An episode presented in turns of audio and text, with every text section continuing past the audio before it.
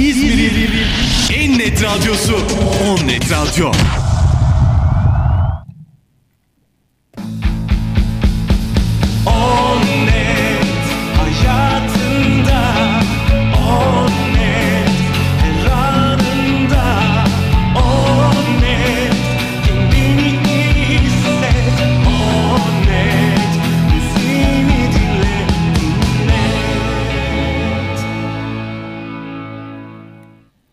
Takvim yaprakları bir Eylül iki bin yirmi iki'yi gösterirken saatlerinizle Akrep ve Yerkovan yirmi sıfır sıfır'ı takip etmişken ben Semra Mansuroğlu, on Net Radyo kalemden düşenlerde sizlerin karşısındayım.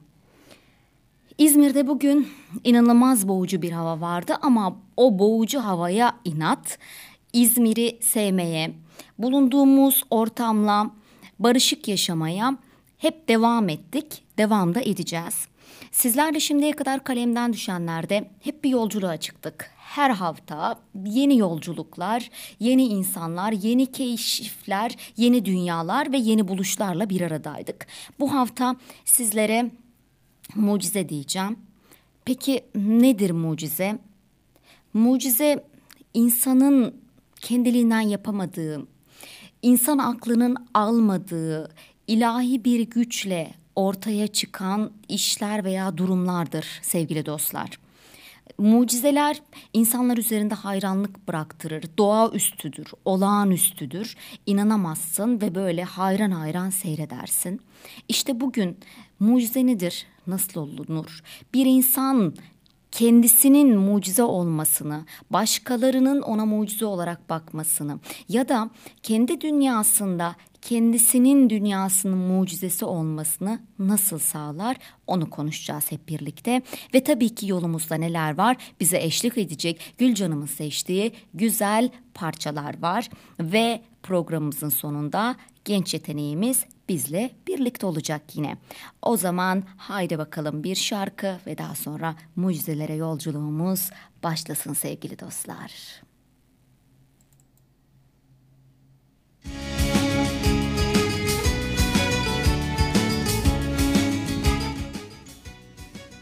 Bizlere beş yüz otuz iki dört yüz doksan dokuz elli bir otuz beş numaralı hattımızdan ulaşabilirsiniz.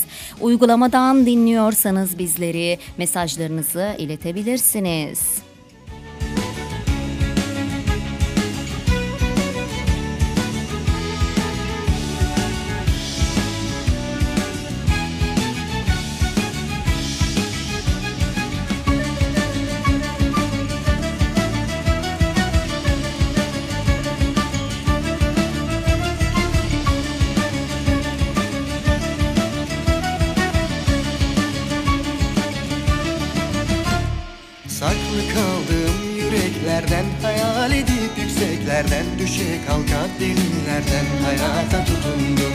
Tekrar eden zamanlardan birbirine benziyor yalan değişen yüzler mekan zamana tutundum.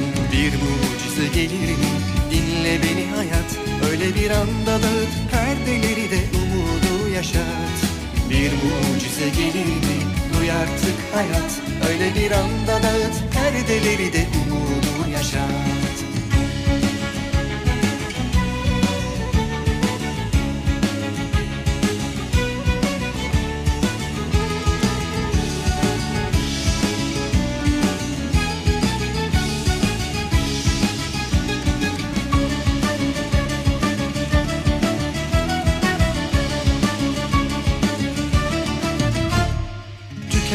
Örselenmiş bu ruh bedende değil, sanki yorgun dargın darmadağın işte öyle biriz ki. Oysa umutlarım vardı, neden nasıl böyle oldu, suçlu aramak boşuna yandı bitti kül oldu. Bir mucize gelir mi? Dinle beni hayat, öyle bir anda dağıt perdeleri de umudu yaşat. Bir mucize gelir mi? Duy artık hayat, öyle bir anda dağıt perdeleri de umudu yaşat.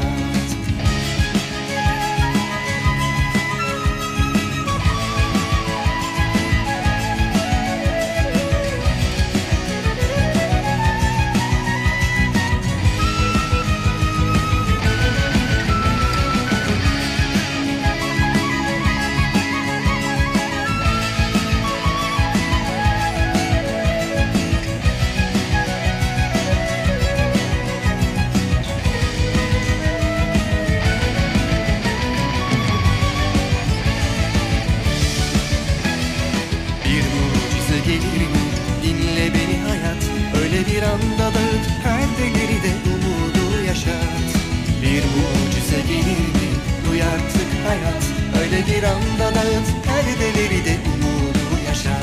Öyle bir anda dağıt, her deliride umudu yaşat.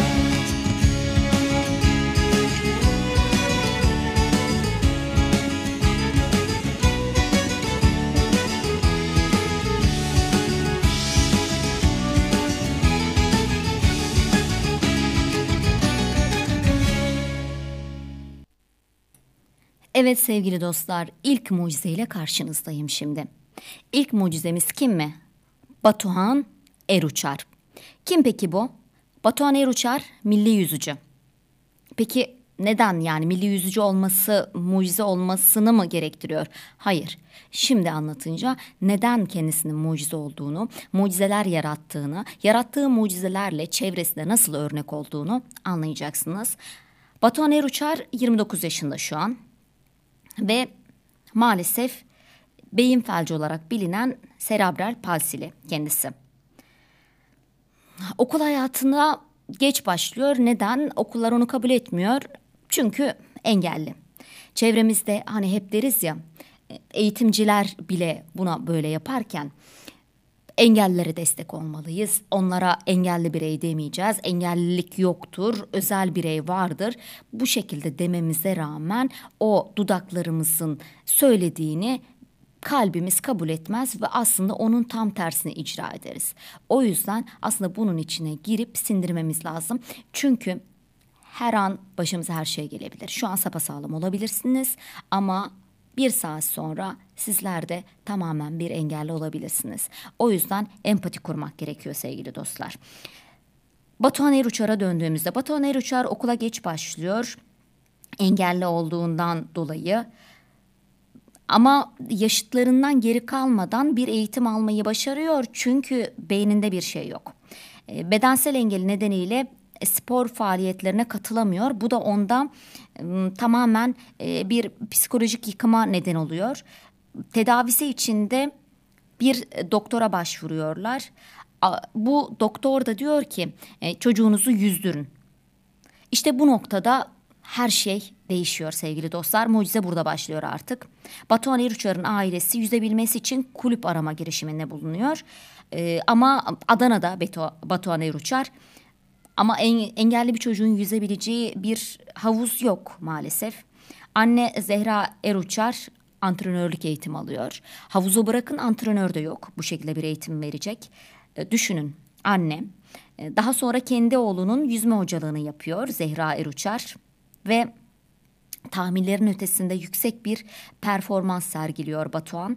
Yarışmalara katılıyor ve gittiği her yarıştan madalyayla dönüyor.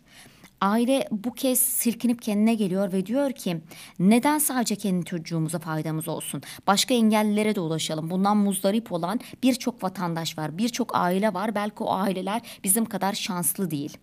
E, diyerek belediyeden ve Gençlik Spor Bakanlığı'ndan havuz tahsisi için başvuruda bulunuyorlar. Adana'da ücretsiz yüzme dersleri vermeye başlıyorlar.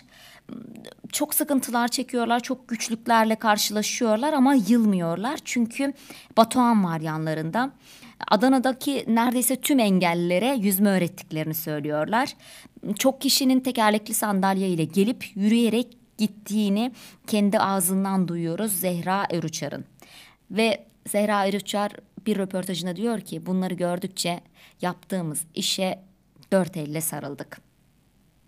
Annesi ve babasıyla birlikte Batuhan Atlas Engelliler Gençlik ve Spor Kulübü'nde yıllarca yüzme dersi veriyor. Evet, yanlış duymadınız. Sadece Zehra Hanım değil, Batuhan kendisi de yüzme dersleri veriyor. Çünkü sayısız madalyaya imza attı. Yıllar içinde yüz otuza yakın madalya, sayısız plaket, uluslararası ödüllerin sahibi oluyor. Kazandığı madalyalar, sahip olduğu dereceler artık o kadar çok ki, o kadar buna doymuş ki yarışlara katılamayan engelli rakiplerinin boynuna asıyor artık kazandığı madalyaları Batuhan, onları motive etmek için ve e, onlara sarılıyor, desteğini onlardan esirgemiyor. Kendisi için en değerli ödülün şu olduğunu söylüyor kendi ağzından. Çanakkale Anzak Koyu Uluslararası Yüzme Yarışı'na tek engelli olarak katılıp Çanakkale Boğazı'nı binlerce kişiyle birlikte geçtikten sonra birincilik kürsüsüne açık ara farkla çıkmış olmamdır diyor. Düşünün, yani uluslararası bir yüzme yarışı, e, hepsi tam birey, normal birey, sadece özel olan, engelli olan Batuhan ve açık ara farkla yarışı kazanıyor ve birincilik kürsüsüne çıkıyor. Batuhan Eruçar aynı zamanda lisede bilgisayar teknolojisi bölümünden mezun oluyor. Daha sonra bir belediyede işe başlıyor ve kendisinin söylemine göre engel bedenle değil cehaletle oluyor. Ve bir anısını paylaşıyor. Bunu ilk okuduğumda ben de çok etkilenmiştim. Şimdi onu sizle paylaşacağım. Evet, Batuhan Eruçar'ın ağzından. Bir keresinde annemle otobüse bindik. Bir kadın oğlunu kendine doğru çekti. Allah korusun dedi. Tahtaya vurdu. Bana bakarak. Şimdi ben miyim engelli, o mu? Benim yapamayacağım bir şey yok. Ne kadar da güzel anlatmış. Bunun üzerine söylenecek bir şey yok herhalde. Batuhan Eruçar'ı alkışlıyoruz. Kendisine sevgilerimizi gönderiyoruz. Birinci mucizemiz bizlere mucizenin kapılarını açtı. Sevgili dostlar, onların dünyası öyle geniş ki olay sadece beyinde bitiyor. Senin bir beynin var, bir yüreğin var ve bunlar tam. Bunlarla beraber yapamayacağın şey yok. İşte doğaüstü dediğimiz, yani sen engelli bir bireysin, nasıl yapacaksın? Serebral palsilisin. Yüzme sporuna başlıyorsun, milli sporcu oluyorsun, yüz otuz küsur masa, madalya kazanıyorsun, başka engelli bireylere yardımcı oluyorsun ve hala bıkmadan yoluna devam ediyorsun. İyi ki varsın Batuhan, iyi ki senin gibiler olmaya devam edecek. O zaman ne diyoruz? Beyne ve yüreğe engel yok. Batuhan Eruçar'a sevgilerimizle.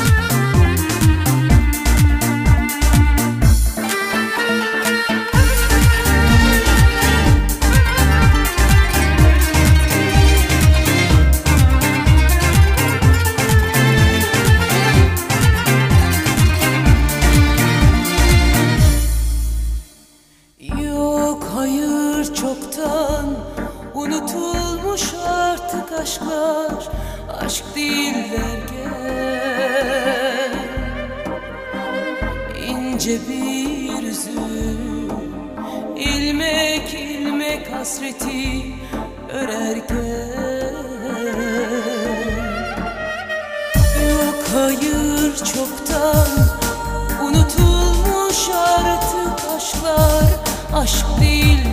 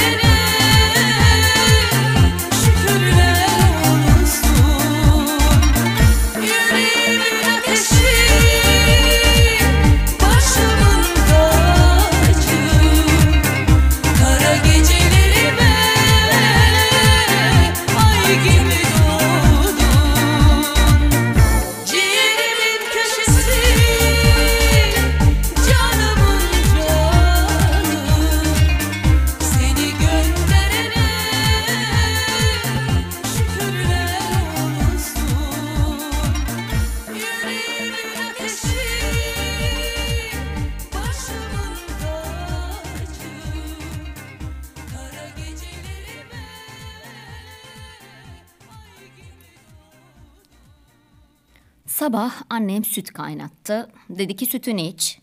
Babam da beni kesinlikle uyardı. Oğlum, şu duvarların etrafından ayrılma. Koyunları da uzaklaştırma. Ağrı Dağı'nın yamaçlarında, yolun kenarında yüksek gerilim direkleri var. Arkadaşlarımla beraber tırmandık. Havaya uçtuğumu hatırlıyorum sadece. Evet, bu sözleri sarf eden ressam Yusuf Akgün. Iğdır'da bir köyde yaşıyor ve henüz altı yaşındayken oyun olsun diye çıktığı elektrik direğinde akıma kapılarak iki kolunu birden kaybediyor. İşte altı yaşında ölüm kalım savaşı başlıyor Yusuf Akgün için. Kollarını kurtaramıyor doktorlar ki bacaklarında kesilme tehlikesi var.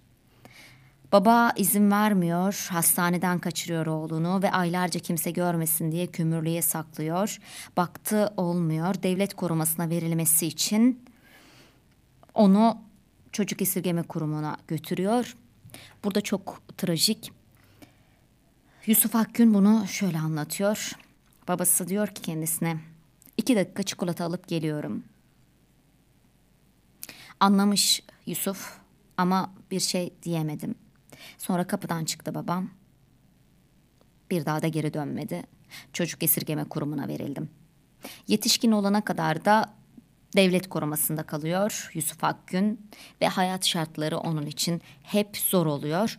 Ama o zor hayat şartları onun kendisinin dimdik doğrulmasını sağlıyor. Diyor ki kendime inanmam gerekiyordu ve bir yarışa girdim. Benim daha çok çalışmam gerekiyor, daha çok kendimi göstermem gerekiyor. Önce ağzımla kalemi tuttum. Yüzme, atletizm, kickboks, tiyatro, resim alanlarında kendimi geliştirdim. Daha sonra da niyetimi tamamen belli ettim. Bir şeylere niyetlendiğim zaman yapmak istediğim her şeyi yaparım. Ne kadar güzel bir cümle değil mi? Kendine inanıyor. Ne diyor? Niyetlendiysem yapmak istediğim şeyi yaparım. O zaman önce inanacağız. Benim için hiçbir şey umutsuz değildir.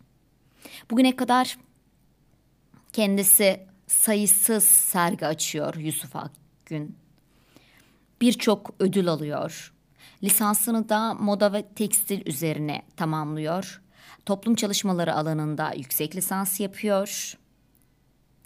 Ve yine kendisi şu şekilde bir açıklama getiriyor. Rotamı kendim çizdim. Kimseye muhtaç olmamak, dik durmak, kararlı durmak, kendime güvenmek, kendimize güvenmek. Ben engelli Yusuf değilim, sadece Yusuf'um.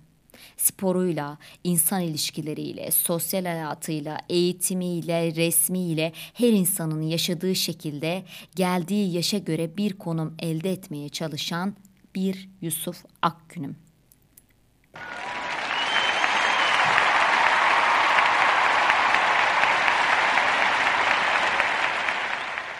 Bu açıklamanın üzerine daha da ne söylenebilir ki?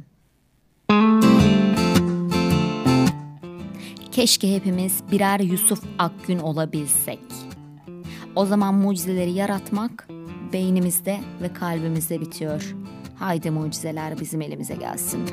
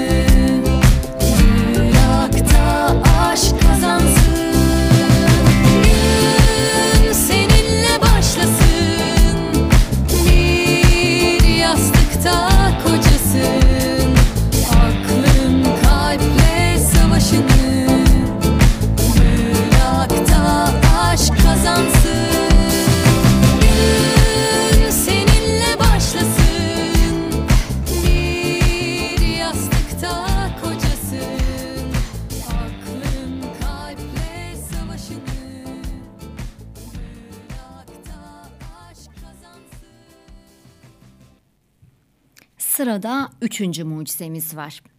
Kendisi Tokat'ta psikiyatrist olarak görev yapıyor. Doğuştan bedensel engelli Sare Aydın. Tokatlı bir ailenin beş çocuğundan bir tanesi. Nedeni bilinmiyor. Nedeni bilinmeyen bir hastalıktan dolayı doğuştan bedensel engeli nedeniyle tekerlekli sandalyeyle yaşamak zorunda. Paraplejik olarak adlandırılıyor tıpçılar tarafından. En büyük hayali doktor olmak, çözüm bulmak, insanları rahatlatmak, kendinin yaşadığı sorunları başkasının yaşamasını engellemek. Sare hastalığı nedeniyle neredeyse evden çok hastanede zaman geçiriyor. on bir yaşına kadar okula bile gidemiyor. Kara tahtanın karşısına geçtiğinde de ilk andan itibaren harikalar yaratmaya başlıyor. Çünkü sınıflarını atlayarak ilkokuldan mezun oluyor. Yüksek bir puanla kazandığı liseyi birincilikle bitiriyor. Ve sıra çocukluk hayalini gerçekleştirmeye geliyor. Tıp fakültesinden mezun olan bir engelli olup olmadığını araştırıyor. Ama bulamıyor. Üstelik hep ön yargılar var ve çevresinden yapamazsın ikazları var. Bundan da korkuyor. Ama bir öğretmeni, işte öğretmenler böyle hayat değiştiriyor.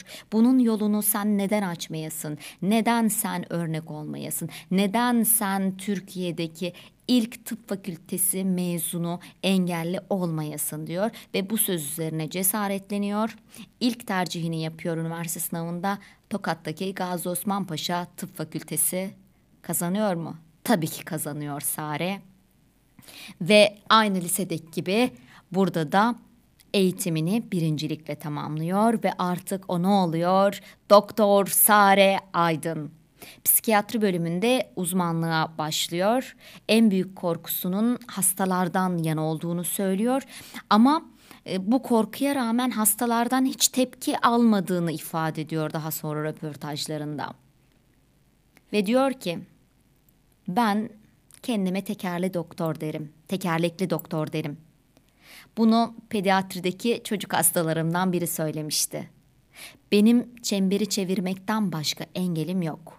Bana engel koyan fiziksel koşullar. Fiziksel koşulları yapan da insanlar. Benim park yerime park ediyorlar. Hala rampaların önüne park eden araçları görüyorum. Engelli lavaboları depo niyetine kullanılıyor. Hala kilitli. Dışarıdan bakınca benim hayatım zor görünüyor olabilir. Ama öyle olmuyor. Hiçbir zaman acınası, üzülünesi bir hayat yaşamıyorum. Araba kullanabiliyorum, kendi işlerimi halledebiliyorum. Hayatta olumsuzluklar her zaman var olacak. Engelim de benim bu yoldaki tümseklerimden bir tanesi. Herhangi birimiz için yolda giderken tümseklerimiz olacak. Ben Sare'yim diyor. Ben engelli Sare değilim diyor. Ben hekim Sare'yim diyor. Evet Sare Aydın.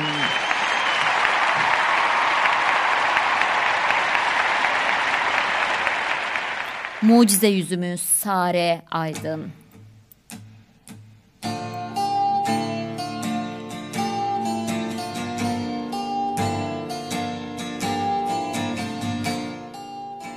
Haydi harekete geçin sevgili dostlar. Mucizeleri yaratmak sizin elinizde. Kendi mucizenizi kendiniz yaratın ve sonra dönüp mucizenizi alkışlayın.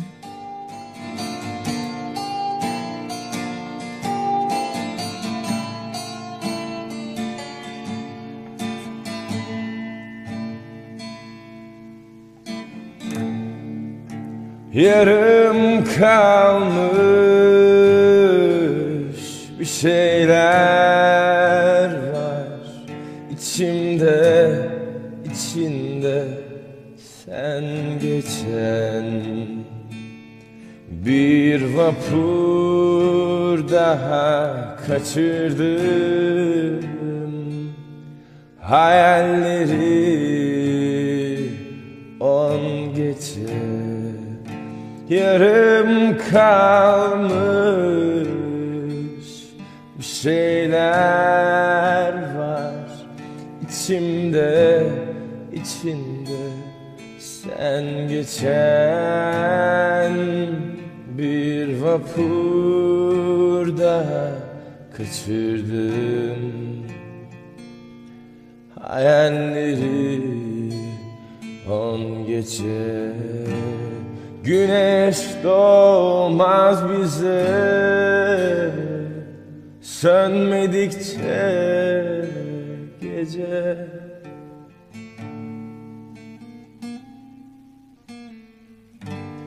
Güneş doğmaz bize sönmedikçe gece.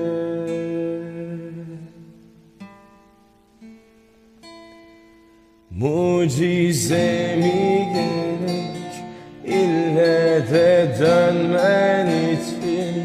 Geriye inanmıştım yine de aldırmadan. Kandırmana neye yarar? Affetmek yine yapar.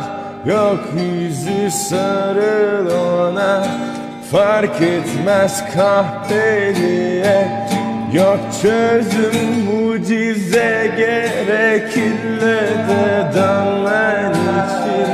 diye inanmıştım.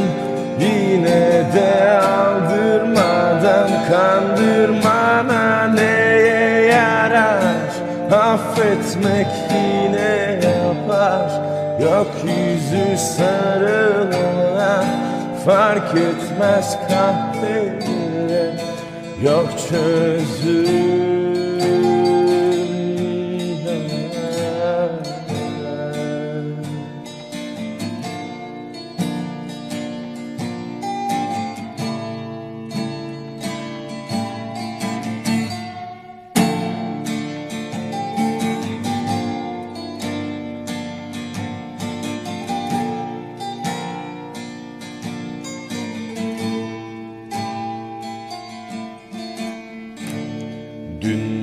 Sormuş bir uçurum ağlamaklı ses tonuyla. Hiçbir yere kaçmıyorum artık, mezarlıktan korkmuyorum. Dün beni sormuş bir uçurum ağlamaklı ses tonuyla. Hiçbir yere kaçmıyorum artık, mezarlıktan korkmuyorum. Güneş olmaz bize ölmedikçe gece.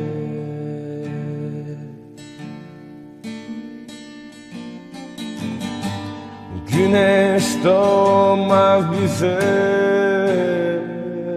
ölmedikçe gece.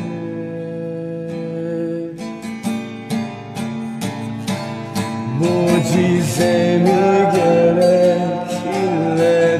Dönmen için geriye inanmıştım.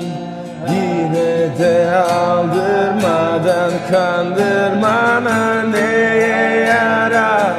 Affetmek yine yapar. Gökyüzü sarıl ona, fark etmez kahveliye. Yok çözüm, mucize gerek, ille de dönmen için geriye inanmıştım. Yine de aldırmadan kandırmana neye yarar? Affetmek yine yapar. Yok yüzü sarılana, fark etmez kahveliye. Yok çözüm.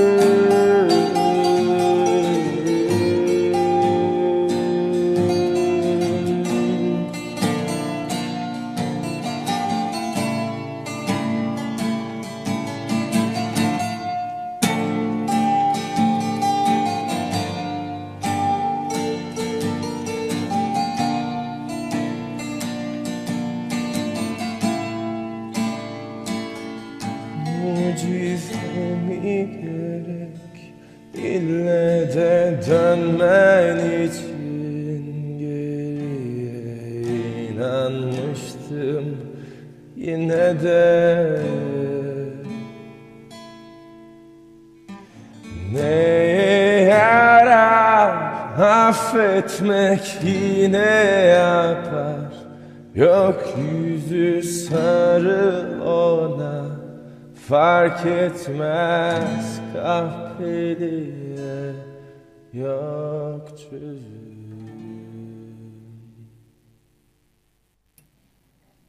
sizin için sona öyle bir isim sakladım ki. Kendisi diyor ki benim adım Nick Vujicic. Dünyayı dolaşmaktan, golf oynamaktan ve yüzmekten hoşlanırım. Hayatı ve yaşamayı seviyorum. Ben mutluyum. Kendini bu şekilde tanımlıyor. Ama bunları söyleyen kişinin iki kolu ve iki bacağı yok. Evet, yanlış duymadınız. İki kolu ve iki bacağı yok, hem de doğuştan. Evet, adı Nick Vujicic. Kendisi çok zorluk çekiyor. Bu zorlukları yeniyor tabii ki. Bir motivasyon konuşmacısı. Birçok şehirde, birçok ülkede konferanslar veriyor. Konferanslarında soluklar kesiliyor. Ve bir konferansında iki kolu ve iki bacağı olmayan Nick yerden hiç kimsenin yardımı olmadan o şekilde kalkmaya çalışıyor. Evet, nefesler tutulmuş. Kalkmadan önce yerdeyken şunları söylüyor Nick. Her insan hayatta zaman zaman bu derece umutsuz olduğu zannedilen durumlara düşebilir. Hatta tekrar ayağa kalkabilmek için her türlü imkan ve enstrümandan yoksun da kalabilir. Şimdi sizlere soruyorum. Benim iki kolum ve iki bacağım yok. Ben yüz kere tekrar ayağa kalkmayı denesem ve yüzünde de başarısızlığa uğrasam, tekrar ayağa kalkabilme hususunda tüm umutlarımı yitirmeye hakkım veya şansım var mı? Yok, kendisi bu şansı görmüyor. Sizce yüz birinci sefer denemeyi bir kez daha düşünmemeli miyim? Maalesef benim öyle bir şansım yok. Yaşamımı devam ettirebilmek için ne yapıp edip tekrar ayağa dikilmek zorundayım. Evet sevgili dostlar, ve sonra ne oluyor? Bir an sessizlik seyircilerin arasında, sonra müthiş bir uğultu kopuyor, alkış sesleri yankılanıyor, herkes ayakta, gözler parıldıyor. Tabii gözlerden hafif böyle nemlenmiş yaşlar da düşüyor. Nick'in alnı kıpkırmızı, yerden kalkmak için kitaptan destek alıyor ve Nick ayakta. Evet sevgili dostlar, alkışlanacak çok mucize var bu dünyada. O yüzden şöyle bir çevremize bakmamız gerekiyor. Doğuma esnasında babası doğumhanede, babası da annesiyle birlikte. Doğum anında Nick'in sol omzunun olmadığını görüyor, dayanamıyor. Doğumhaneden dışarı çıkıyor. Doğum sonrası doktor yanına gidiyor ve diyor ki çocuğumun sol kolu yok. Doktor söylemek zorunda, yapacak bir şey yok. Hayır, sadece sol kolu değil, çocuğunuzun kolları ve bacakları yok. Nick uzun süre annesine gösterilmiyor. Sonra psikologlar devreye giriyor. Olayı anneye açıklıyorlar. Anne önce olayı kabullenemiyor. Daha sonra kendine geliyor. Anne baba daha sonra çocuğuna sarılıyorlar tabii ki. Ama hayat çok acımasız. Nick Avustralya'da dünyaya geliyor. bin dokuz yüz seksen iki doğumlu. Sırp asıllı. Çok ender görülüyor onun hastalığı, bir gen bozukluğu, uzuvları olmadan dünyaya geliyor. Kolu ve bacağı yok, sadece bir ayağında iki tane parmağı var. Tetra-Emily sendromu olarak biliniyor bu hastalık. Sol ayağında iki parmak bulunuyor sadece. Çocukluk yıllarında çok zorlanıyor, gençlik yıllarında depresyonlara giriyor. Okulda kendisiyle alay ediliyor, o yüzden on yaşında daha on yaşında intihara teşebbüs ediyor. Kendini suya atıp boğmak istiyor ama başaramıyor. Ailesi destek oluyor. Artık ailesi kabullendi. Onu o şekilde hayata devam ettirmelerini, yolunu buldurmaları lazım. Annesi bir gün engelleri olan fakat buna rağmen hiç pes etmeyen bir adam hakkında bir makale okuyor. Bu yazıyı Nick'in Nick'in de okumasını sağlıyor ve bu yazıyla birlikte belki şu an dinleyenlerinizin de yapacağı gibi hayatı ve bakış açısı değişiyor Nick'in ve engellerini benimsemeye başlıyor. Olay zaten bu sevgili dostlar. Kahretmek yerine benimsemek ve kabullenmek. Boyacı diyor ki sahip olmadıklarım için Tanrı'ya kızmaktansa sahip olduğum şeyler için şükretmeyi öğrendim. Sınırları olmayan bir yaşam için ne kollara muhtaçsın ne de bacaklara. İhtiyacın olan tek şey sınırları olmayan bir akıl. Evet sevgili dostlar, inanılmaz bir adam. Vujicic bu oh, inanılmaz öyküsünü kitaplaştırıyor ve çok satan kitaplar listesine giriyor. Limitsiz Yaşam. Kısa sürede günlük işlerini kendisi yapmaya başlıyor. Vücudunda bulunan iki ayak parmağıyla kalem tutup yazıyor bu kitabını. Bilgisayar kullanmayı, tenis topuyla oynamayı, davul çalmayı, saçını taramayı, tıraş olmayı, her şey öğreniyor. Bizim için normal olan şeyler. Bakın ne diyorum, tıraş olmak, saçını taramak. Saçını taramayan bir insan, yataktan kalktığınız ilk iş ne yaparsınız? Saçınızı tararsınız. Bizim için normal olan şeyler onun için çok zor ama bunları başarıyor. Bizim için çok zor olan şeyleri de başarıyor. Tenisle, tenis oynamak, davul çalmak. Herkesin harcı değil bunlar. yedinci sınıftayken okul birliğine üye oluyor. on yedi yaşına geldiğinde yaptığı konuşmalarla binlerce insana umut aşılıyor. Kısa bir süre sonra da Uzuvsuz Hayat Derneği'ni kuruyor. yirmi bir yaşında çift anadal yapıyor. Vujicic kitap yazıyor. Konuşmalarını D V D formatında yayımlıyor. Kitapları satış rekorları kuruyor. Özellikle Limitsiz Yaşam ve kitabını bu sol ayağındaki iki parmağıyla yazıyor sadece. Kısa filmlerde, belgesellerde rol alıyor. Yüzlerce ülkede konferans veriyor. Ve daha otuz yaşına gelmeden üç milyonu aşkın insana seslenme başarısına ulaşıyor ve onların hayatlarına dokunup onların kendi yollarını bulmaları için çaba sarf ediyor. Konuşmalarında umut, pozitif düşünce, hayata tutunmanın niçin önemli olduğunu vurguluyor. Nick'in bir sözü: sınırlı olan insan değil, onun düşünceleridir. Zihnimizdeki duvarları kaldırdığımızda belki de kendimizi bile hayretler içerisinde bırakabilecek şeyler yapabiliriz. Kaç kere denediğiniz değil, nasıl bitireceğiniz önemlidir. Ne kola ne de ayağa ihtiyacınız var. Yalnızca sınır kabul etmeyen bir akıl yeterlidir. Evet sevgili dostlar, olay bizde.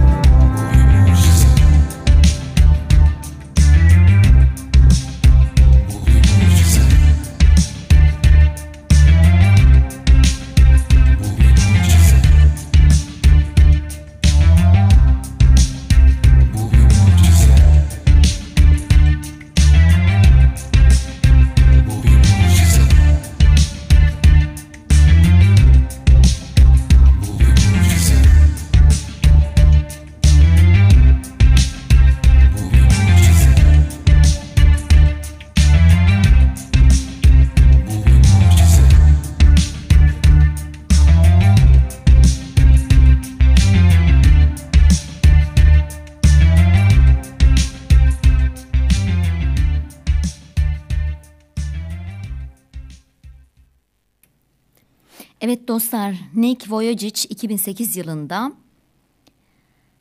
ruh eşini buluyor ve Japon ziraat mühendisi Kenny Miyahara ile tanışıyor. Kenny, Meksikalı bir annenin kızı. Bir yine Nick'in motivasyonel konuşmalarından birinde izleyiciler arasında yer alıyor. Göz göze geliyorlar ve o andan itibaren her şey bitiyor. Kenny zaten hayranlıkla izliyor Nick'i. Daha sonra tanışıyorlar ve ilk tanıştıkları andan itibaren birbirlerine bağlılıkları devam ediyor. on iki Şubat iki bin on iki tarihinde evleniyorlar ve bu sevgilerini taşlandırıyorlar. Evlilikleri Dejan Levi, Kiyoshi James, e, bunlar oğulları, bir de Ellie Roller ve Olivia M gibi ikiz kızları var. Dört çocuğa sahipler ve onları tamamen sevgiyle büyütmeye çalışıyorlar. Kenny Miyahara her an eşi Nick'in yanında olduğunu, ona fiziksel olarak destek olmaktan ziyade onun bir yardımcıya ihtiyacı olmadığını, onun kalp olarak yanında bulunduğunu, onun aslında kendi işlerini tamamen kendisinin görebildiğini ve onunla gurur duyduğunu söylüyor. Limitsiz Yaşam kitabında inanılmaz şeylere imza atıyor Nick Vujicic. Okuduğunuzda inanamayacaksınız.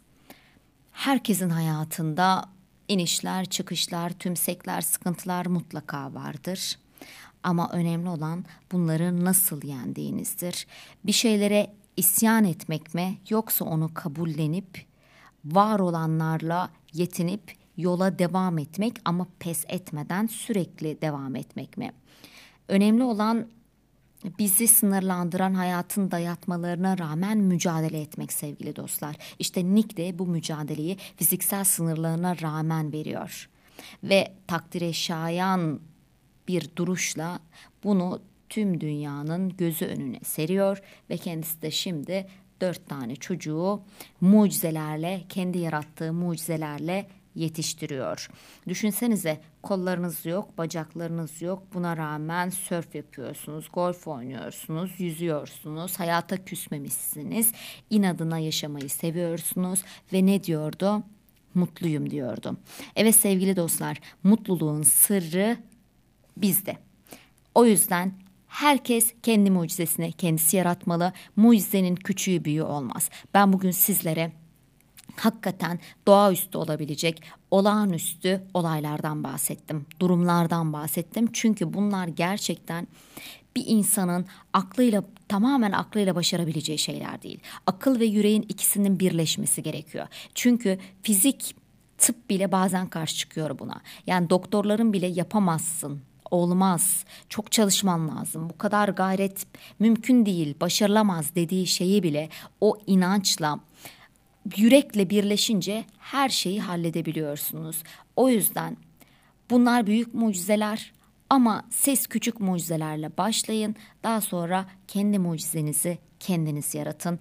Ben bunu yapacağınıza inanıyorum sevgili dostlar. Şimdiki alkışımızda Nick Vujicic'e gelsin.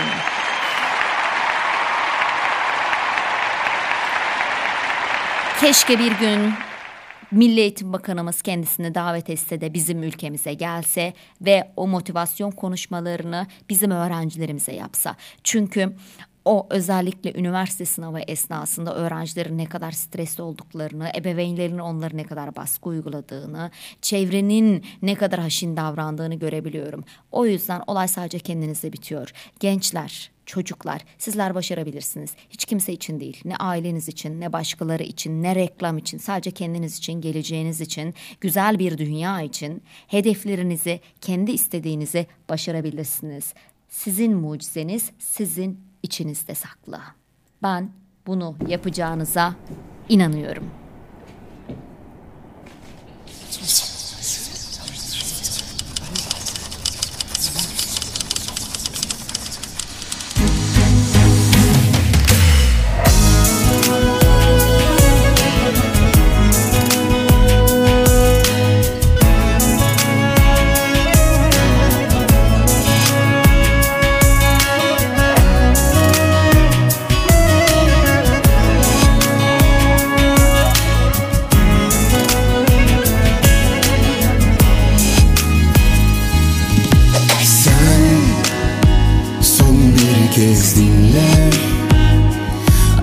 Yaşamadım onur aşkım, sen yine duyguyu aştın. Aşkın adını senle ilk defa duydum ben. Gel hadi seni içimden koparat, var mı böyle becerim, sensin ecelim. Mucize dedikleri düşecek.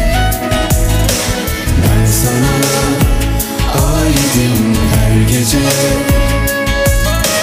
ölsem de söylemem ki kimseye. Gel hadi evlen benimle. Mucize dedikleri düşecek. Ben sana aidim her gece, söyledim bilmem ki kaç kere. Bitmiyor şarkım bende, mucize.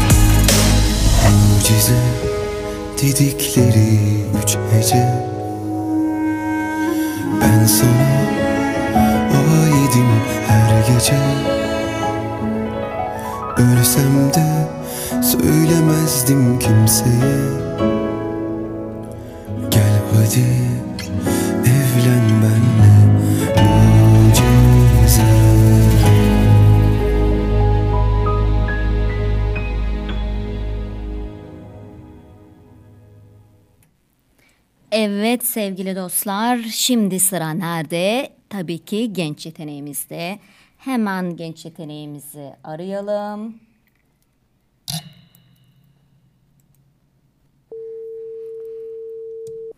Evet, bağlanacağız birazdan sevgili dostlar. Alo.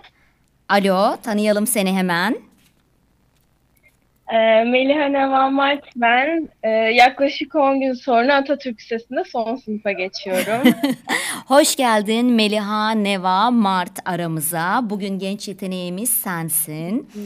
Peki çok güzel bir ismin var, Neva. Bunun haricinde Neva, sen kimsin? Önce onu söyle bize. Ben kim olduğumu hala çözmeye çalışan biriyim aslında. Bu yolculuk daha devam ediyor. Kim olduğumu ben de bilmiyorum. Bulmaya çalışıyorum. Bulmaya çalışırken çok da çaba sarf ediyorsun. Çok da güzel işler yapıyorsun. Çok güzel işlere imza atıyorsun. Bunu ben biliyorum ama dinleyicilerimiz bilmiyor. Ee, sen nasıl başlamak istersin Nevacığım? Senin sözlerinle. Sen giriş yap, ben aralara böyle sokulurum sorularla, dayanamam zaten. Ben önce biraz Best Buddies'ten genel olarak bahsetmek istiyorum. Ondan sonra da okulumuzda nasıl işledi, ben bu sürece nasıl başladım, onlardan bahsetmek istiyorum. Evet, Best Buddies evet. bir oluşum, Neva bahsedecek ama şimdi dinleyicilerimiz pat diye girince bu nedir diyecekler.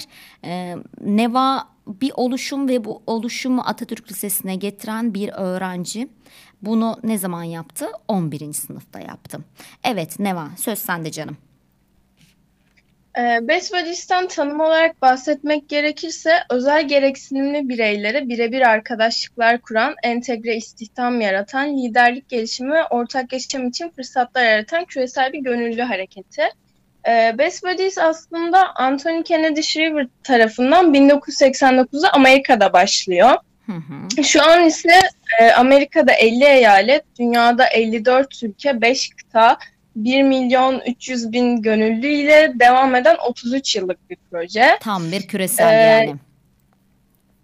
Evet. Ve iki bin on yılıyla beraber de Türkiye'ye gelmiş oluyor. iki bin onda Alternatif Yaşam Derneği'nin akreditasyon haklarını almasıyla Türkiye'de başlamış oluyor. Ee, Ocak iki bin yirmi ikiden itibaren ise Best Buddies Turkey akreditasyonu ile ilgili tüm haklar Güzel İşler Derneği'ne geçiyor. Güzel İşler Derneği benim de gönüllü olduğum bir dernek aslında. Bergama temelli. Yani İz- İzmir'de, gelişimi... İzmir'dekilere de duyurulsun o zaman. Evet. Ee, üretimi, gelişimi, paylaşımı ve sosyal faydayı hedefleyen çalışmaları Bergama'da yürüten uluslararası nitelikli Atölye ve Deneyim Derneği, Güzel İşler Derneği. Ee, ben de Best Buddies'ten aslında Güzel İşler Derneği'nin yaptığı atölyelerden biri olan Tonoz Düşünce Atölyesi'nde tanışmıştım. Daha öncesinde ortaokuldan da az çok Best Buddies'ten haberim vardı ama biraz da yani göz ardı ediyor gibiydik. Bir şeyler oluyor ama başka bir yerde oluyor. Hı hı. Ee, ama bu Tonoz Düşünce Atölyesi'yle beraber e, oradaki ekip Best Buddies Turkey'den çok fazla bir ekip vardı.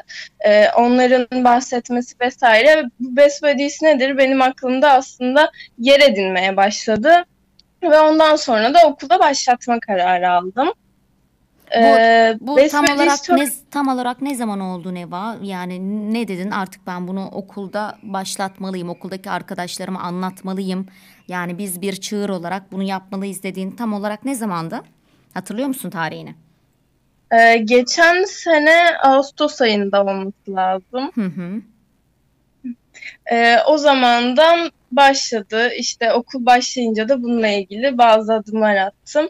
Ee, yine Best Buddies Turkey'in bazı arkadaşlık elçileri var. Sunucu Gözde Atasoy, A B D Michigan Fahri Konsolosu Nurten Ural ve oyuncu Ahmet Rıfat Şungar da bunlardan bazıları.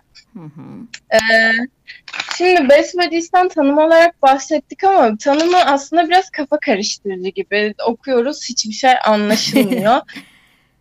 ee, Best Buddies daha çok e, zihinsel e, engeli bulunan diyelim, özel gereksinimli bireylerle e, okul tabanlı programlarından bahsedersek okulumuzdaki öğrencilerin arkadaş olması üzerine.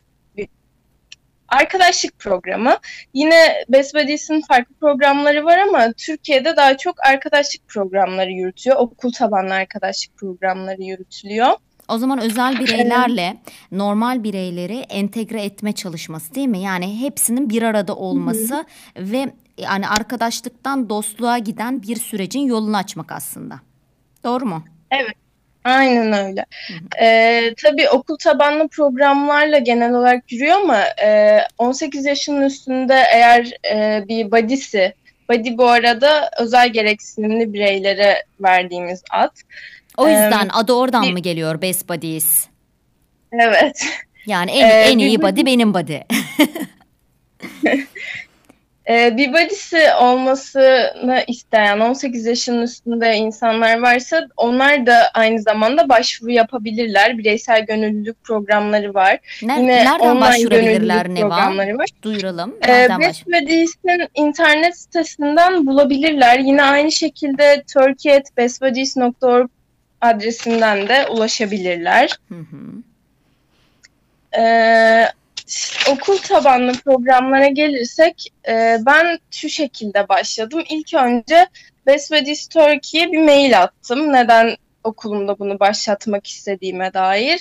Ondan sonra... O süreçte e, tek başına onların... mıydın Neva? Yoksa çevrendeki en azından sınıfındaki veyahut da hani böyle grup olduğun birkaç arkadaşına paylaşmış mıydın? Yoksa tek başına mı attın o maili? O mail sürecini merak ediyorum.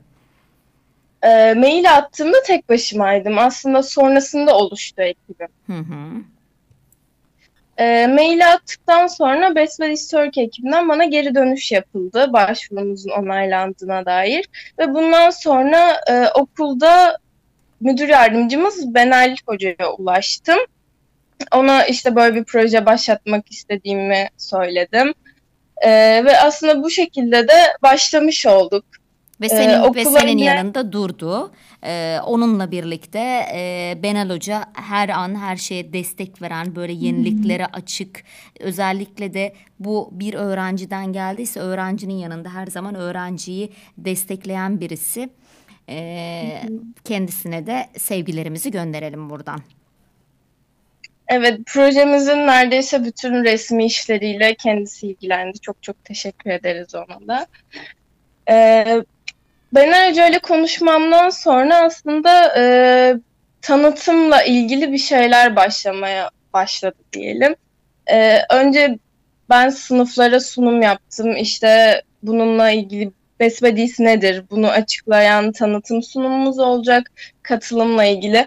Ee, o süreçte hatta okulumuzda konferans salonu olmamasına rağmen yani aslında toplu bulunabileceğimiz al- alanlar çok dardı. Buna rağmen yaklaşık dört yüz kişiyle bir tanıtım sunumu gerçekleştirdik. Tüm imkansızlıklar hmm. içerisinde. Bunların hepsi nerede oluyor? İzmir Atatürk Lisesi'nde oluyor. E, ve bu e, Neva'nın önderliğinde önayak olmasıyla, daha sonra Best Buddy ise e, bir mail atması, mailin onaylanması, daha sonra müdür yardımcısı Benel Hepsevütlü'ye gitmesi ve onun da destek olmasıyla birlikte e, bir yol başlıyor ve daha sonra o yol çorap söküğü gibi gelecek ve arkasında e, yüzlerce e, öğrenciyi devam ettirecek. E, bu İzmir İzmir'deki kaçıncı okul? İlkokul mu yoksa? Bundan da bilgi verir misin? Aslında Bergama'da senelerce devam eden bir proje Best Buddies ama İzmir'in biraz daha e, İzmir olan kısmına, yakınlarına gelirsek ilkokul olabiliriz. Tam emin değilim. Bahçeşehir Koleji de bu sene başladı ama şu an iki okul var diye biliyorum İzmir merkezde.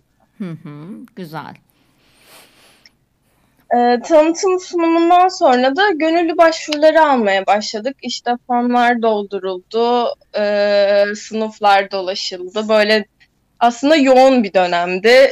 Çok fazla başvuru aldık. Beklediğimizden fazla başvuru aldık. Çok yoğun bir ilgi gördü.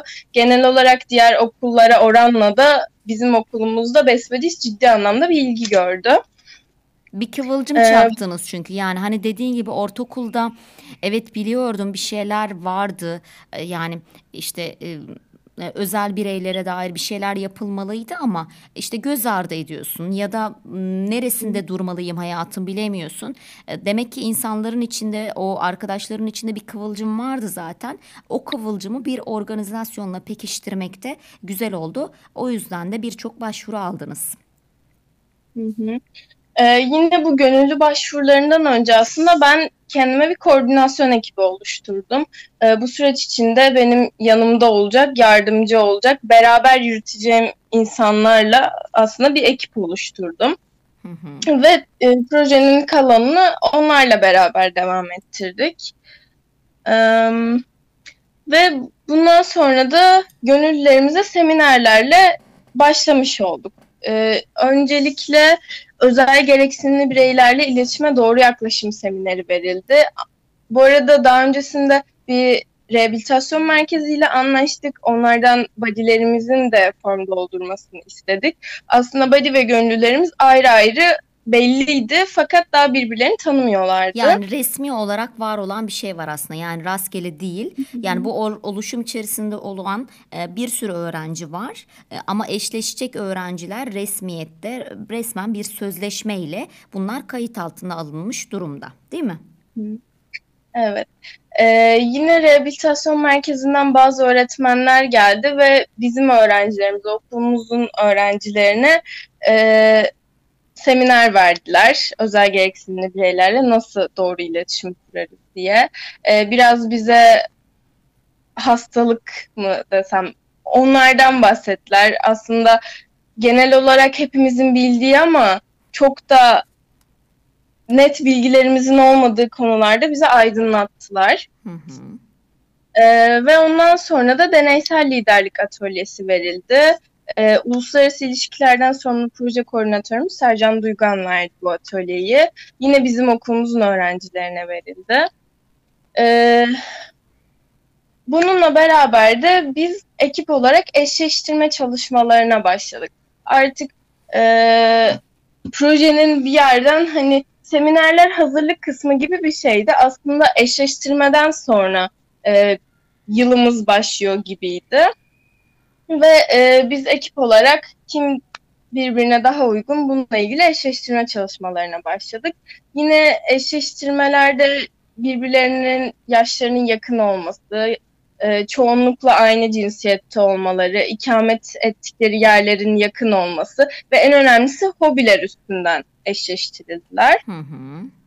Ee, ve biz bu eşleştirmeleri tamamladıktan sonra eşleştirme törenimizle ilgili hazırlıklara başladık. Ee, bizim en başta yanlış hatırlamıyorsam yüz kırk gönüllümüz vardı. Fakat bunlardan sadece on on beşi eşleşebildi. Yani aslında e, Best Buddies'e katılmanız demek eşleşeceksiniz anlamına gelmiyor. Maalesef herkes bu şansa sahip olamıyor. E, bazılarımız eşleşebiliyor sadece. Yine de diğer arkadaşlarımızla da ortak bir şeyler yapabilmek için yılda dört kez etkinliklerimiz oluyor. Hı hı. Aslında eşleştirme töreni töreninden sonra da bu görüşmeler başladı biraz. İşte e, body ve gönüller eşleşenler haftada bir, ka- bir kez mesajlaşmalı ve ayda iki kez yüz yüze görüşmeli gibi bazı kurallarımız vardı. E, tabii bunlar en az olanlar. Daha fazla tabii ki görüşebilirler. Bunlar anladığım e, onlar kadarıyla de resmiyette olması gerekenler. Ama bunun haricinde gönül bağı kurulursa zaten e, iletişimler, aileler devrede, e, telefonlar, yüz yüze de görüşebilirler, telefonla da görüşebilirler. O kendi aralarında kurulan gönül bağına bağlı. Ama resmi olarak da e, senin söylediklerin olmak zorunda anladığım kadarıyla. İşte mesajlaşmak, yüz yüze görüşmek, ayda iki defa dediğin gibi. Bunlar resmi olanlar. Ama bunun haricinde daha yoğun görüşmede olabilir. Değil mi? Evet, tabii ki. Ee, yine okul yılı bittikten sonra mesela badi ve gönüllülerimiz artık görüşmek zorunda değiller ama hala görüştüklerini duyduklarımız da var. Arkadaşlıkları devam ediyor aslında. Hani zorunlu kısım bitmesine rağmen iletişimde kalmaya devam ediyorlar. Ee, yine eşleşenler dışında arkadaşlarımızın da katılması için dört kez toplu etkinliklerimiz oluyor. Ee, ve bunlar da bittikten sonra e, bir yaklaşık bir yılın sonunda sertifika törenimiz gerçekleşiyor. Best Buddies International adına e, biz gönüllülerimize sertifika veriyoruz. Böylece aslında bir senelik Best Buddies projesi sonlanmış oluyor. Yine tekrar okulda başlanması istenirse aynı süreç tekrar ediyor. Tekrar biri mail atıyor e, ve başlamış oluyor. O zaman sosyal sorumluluk projeleri içerisinde inanılmaz büyük bir projeye imza atıldı diyebilirim. Çünkü verilen seminerler, işte eşleştirme töreni, eşleştirme törenine sen geçtin hemen, eşleştirme töreninde mesela ne kadar büyüktü, kimler katıldı, kimler bunun farkında, bu oluşumun, kimler destek veriyor? Mesela ünlülerden destek veren var mı bu sürece? Dinleyicilerimiz merak edeceklerdir. Belki daha sonra araştırıp bakacaklar. Hani bu nedir, bu oluşum, güzel farkındalık yaratacak bir şey mi? Birkaç isim verebilir misin? Ee, yani başka okullarda eşleştirme törenlerine katılan ünlüler biliyorum. Tam olarak emin değilim. O yüzden yanlış bilgi vermek istemiyorum isimlere. Ee, ama ünlüler tabii ki çok fazla katılım gösteriyorlar. Ee, bizim okulumuzda olmadı ee, ama işte validir, kaymakamdır, e, İzmir'in o tür isimleri, eğitimle alakalı daha çok isimleri katılım sağladı. Yine Best Buddies Türkiye ekibinden gelenler oldu. bizim gönüllerimiz, e, işte eşleşenler, badilerimiz aslında çok kalabalık, eğlenceli bir ortamda. E, ama şeyi biliyorum, e, İzmir'de ünlü jimnastikçinin, e, ünlü futbolcuların geldiğini, buna destek verdiklerini, e, bu süreçte e, hem Atatürk Lisesi'nin hem bu oluşumun yanında olduklarını biliyorum. E, o yüzden farkındalık yaratmak anlamında aslında çok büyük bir serüven. E, bir çığır açılmış oldu ve bu çığırla beraber dediğin gibi resmi kısmı sertifikalarla belki bitti ama e, en azından benim tanıdığım bir tane var. E, onların yani birlikte doğum günlerini kutladılar, o kadar. Yani body ve gönüllü e, ve aralarında inanılmaz bir bağ var. E, bu bağla birlikte e, bundan sonra da onun işin içine aileler de girdiği için bundan sonra da o sürecin devam edeceğini, kopmayacağını biliyorum. Çünkü arkadaşlıktan resmen dostluğa evrilmiş. E, o yüzden bu e, inanılmaz güzel. Yani insanı psikolojik olarak rahatlatan, manevi olarak huzura erdiren inanılmaz bir süreç. E, o yüzden yaptıklarınız büyük, takdire şayan. Peki ekibini bir sayar mısın? Neva, ekibinde kimler vardı? Ee, hemen. Ee, ekibimde Adılgın Yılmaz, Özgül Öztürk, Mehmet Kemal Yağınlar, Ahmet Dikmen, İpek Neda Küçüköz Yiğit ve Bayram Ay Tarhan vardı. Ama bunların dışında biz böyle koordinasyon ekibiydik. Koordinasyon ekibi dışında Göktu Aslan ve Baran Aydeniz'e de buradan çok çok teşekkürlerimi ileteyim. Çünkü en az koordinasyon ekibi kadar bizimle beraberlerdi ve çok sıkı çalıştılar. Tabii ki kaç tane demiştin? on dört tane. on dört tane de eşleşen e, gönüllüler var. E, sevgili dostlar, e, bu oluşumun içinde bulunan yüz kırk tane, en azından Atatürk Lisesi için böyle. yüz kırk tane, yanlışsam düzelt Neva, yüz kırk tane gönüllü var ama bunların sadece on dört tanesi eşleşebildi. E, çünkü eşleşilen kurumda da e, uygun olan bu prosedüre, tabii gönüllülük esas. Çünkü herkes de eşleşmeyi istemeyebilir böyle bir süreci. E, on dört tane body ile on dört tane gönüllü eşleşti.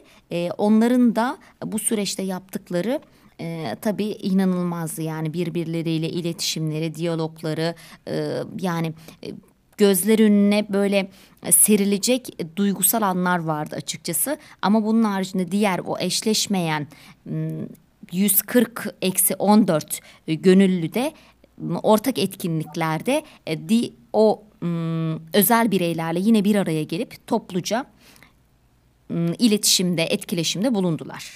Doğru söyledim değil mi Neva? Evet, tam olarak öyle. E, bu arada söylemeyi unuttum ama aslında bizim eşleştirme törenimize milli sporcularımızdan Ferhat Arıcan da katıldı. Hı hı. E, yani... O zaman hem sanat camiasından hem spor camiasından e, birçok destek olan, yani sadece bu e, İzmir için değil, Türkiye'nin çeşitli yerleri için geçerli. Dünyada zaten birçok yerde uygulanıyor. Sen de İzmir'de e, bir ilke, e, özellikle Atatürk Lisesi'nde e, buna vesile olmuş oldun. Teşekkürler, emeklerine sağlık Nevacığım. Ben teşekkür ederim.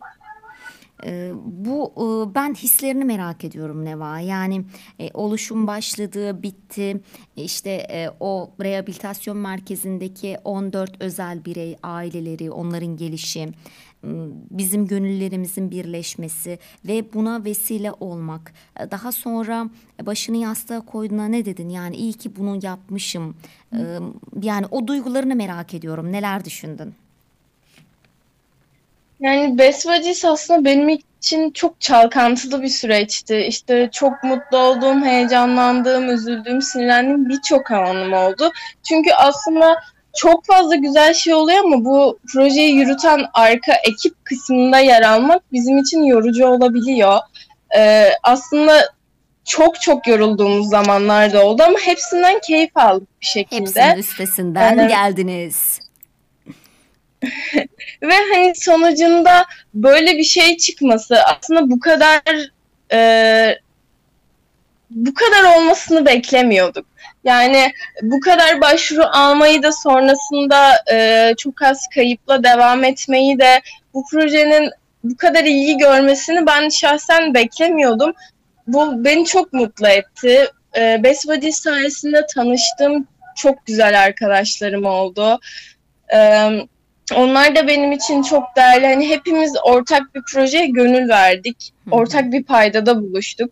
Yani böyle herkesin herkesi birleştiren olayları ben çok seviyorum. Yani şey hissettiriyor.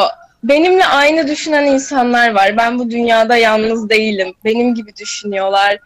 Benim gibi buna karşı bir şeyler yapıyorlar. Harekete geçiyorlar.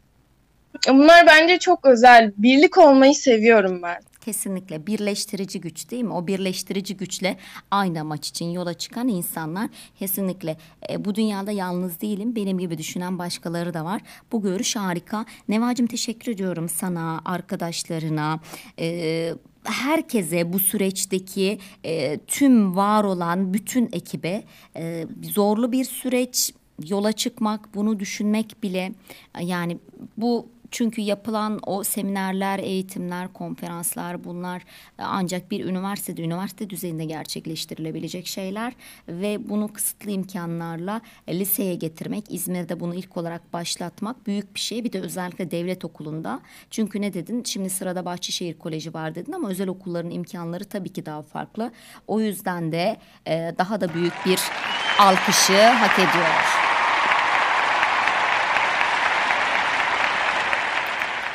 Nevacığım son akranlarına, son sözlerini almak isterim. Ee, daha sonra seni uğurlamak isterim. Ee, ben aslında böyle bu tür projelerin yayılmasını çok isterim. Hani baktığımız zaman dibimizde oluyor. Mesela Bergama'da çok güzel şeyler oluyor. Ama Bergama'nın halkı dahil insanlar bunu duymuyor, görmüyor. Ee, bunların yayılmasını çok isterim. Çünkü gerçekten hem kendimize hem başkalarına çok iyi gelen olaylar yaşıyoruz bu tür projelerin içinde yer alarak. Ve birinin hayatına etki etmek, bu çok iyi hissettiriyor. Birinin hayatına güzel bir şekilde katkı sunmak gerçekten kendini de çok iyi hissettiriyor. Bu yüzden öneririm yani okullarında Best Buddies'te başlatmalarını, başka projelerde de yer almalarını. Bu şekilde. O zaman e, akranlarımın diyorsun gözü kulağı açık olsun. Projelerden haberdar olsunlar. Daha sonra projeleri irdelesinler. Çünkü sen de anladığım kadarıyla bunu duymuştun ortaokulda. Ama daha sonra işte bir düşünce atölyesine katıldıktan sonra buna karar verdim dedin. Düşün ortaokulun üzerinden üç yıl geçiyor. on birinci sınıf öğrencisiyken bunu yapıyorsun. Demek ki önce bir sindirmek, bir kabullenmek lazım. Yani körü körüne de bir projeye atılmak, sırf bir proje içerisinde yer alayım düşüncesiyle yola çıkmak değil. Ama tamamen sizin içinize sinecek bir projede yer almak hem size hem de çevrenize iyi gelecek diyorsun anladığım kadarıyla. Kesinlikle e, gençleri tamamen motive edecek. Aynı amaç için bir arada onları toplayacak. Çünkü birliktelik güçtür. Biz her zaman birliktelikten güç alırız. Kutluyorum seni. Teşekkür ediyorum. Hocam ben de size çok teşekkür ederim. Ee, benim de sizin gibi e, öğretmen olmanın dışında gerçek eğitimci olan bir annem var ve sizin gibi insanlar gerçekten bize fiziksel ya da maddi bir şey olmasa da manevi anlamda çok güç veriyor. Gerçekten size de çok teşekkür ederim ben buradan. Hmm, canım benim. Öğretmen olmak bu demek Neva ya. Öğretmen olmak sadece sınıfta ders anlatmak, dersini anlattıktan sonra çıkıp gitmek değil. Öğretmen olmak o çocuğu tamamen içine almak, sindirmek ve ona bakış açısı kazandırarak ona yeni yollar çizmek demek. Umarım bunu başarabiliyoruzdur. Umarım sizlerin kendi yolunuzu, yönünüzü bulmanız için elimizden geleni yapabiliyoruzdur. Her zaman arkanızdayız. Çok teşekkürler. Ben de sana teşekkür ediyorum Nevacığım. Ağzına sağlık, uğurluyorum seni. İyi akşamlar diliyorum. Annene de sevgilerimi iletiyorum. İyi akşamlar hocam. İyi akşamlar canım.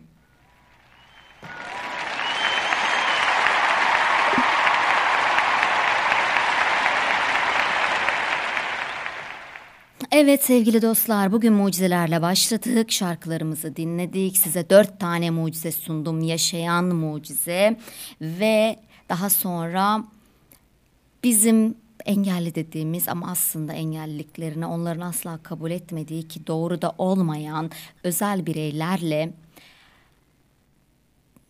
normal bireyleri, artık ona ne diyeceğim bilmiyorum. Yani kim engelli, kim normal onu da bilemiyorum. Çünkü asıl engel hakikaten beyinde. Bir araya getiren Best Buddies projesinden genç yeteneğimiz bahsetti bize. Evet, umudun olduğu her yerde mucize vardır sevgili dostlar. Umut varsa mucize ancak orada çiçek açabilir. Ve hayatın durup bir mucize gerçekleşmesi için e, bekleyecek kadar zamanı yok. Sizin de böyle bir zamanınız yok. Hayat bu kadar da uzun değil. O yüzden mucizenizi kendiniz yaratın.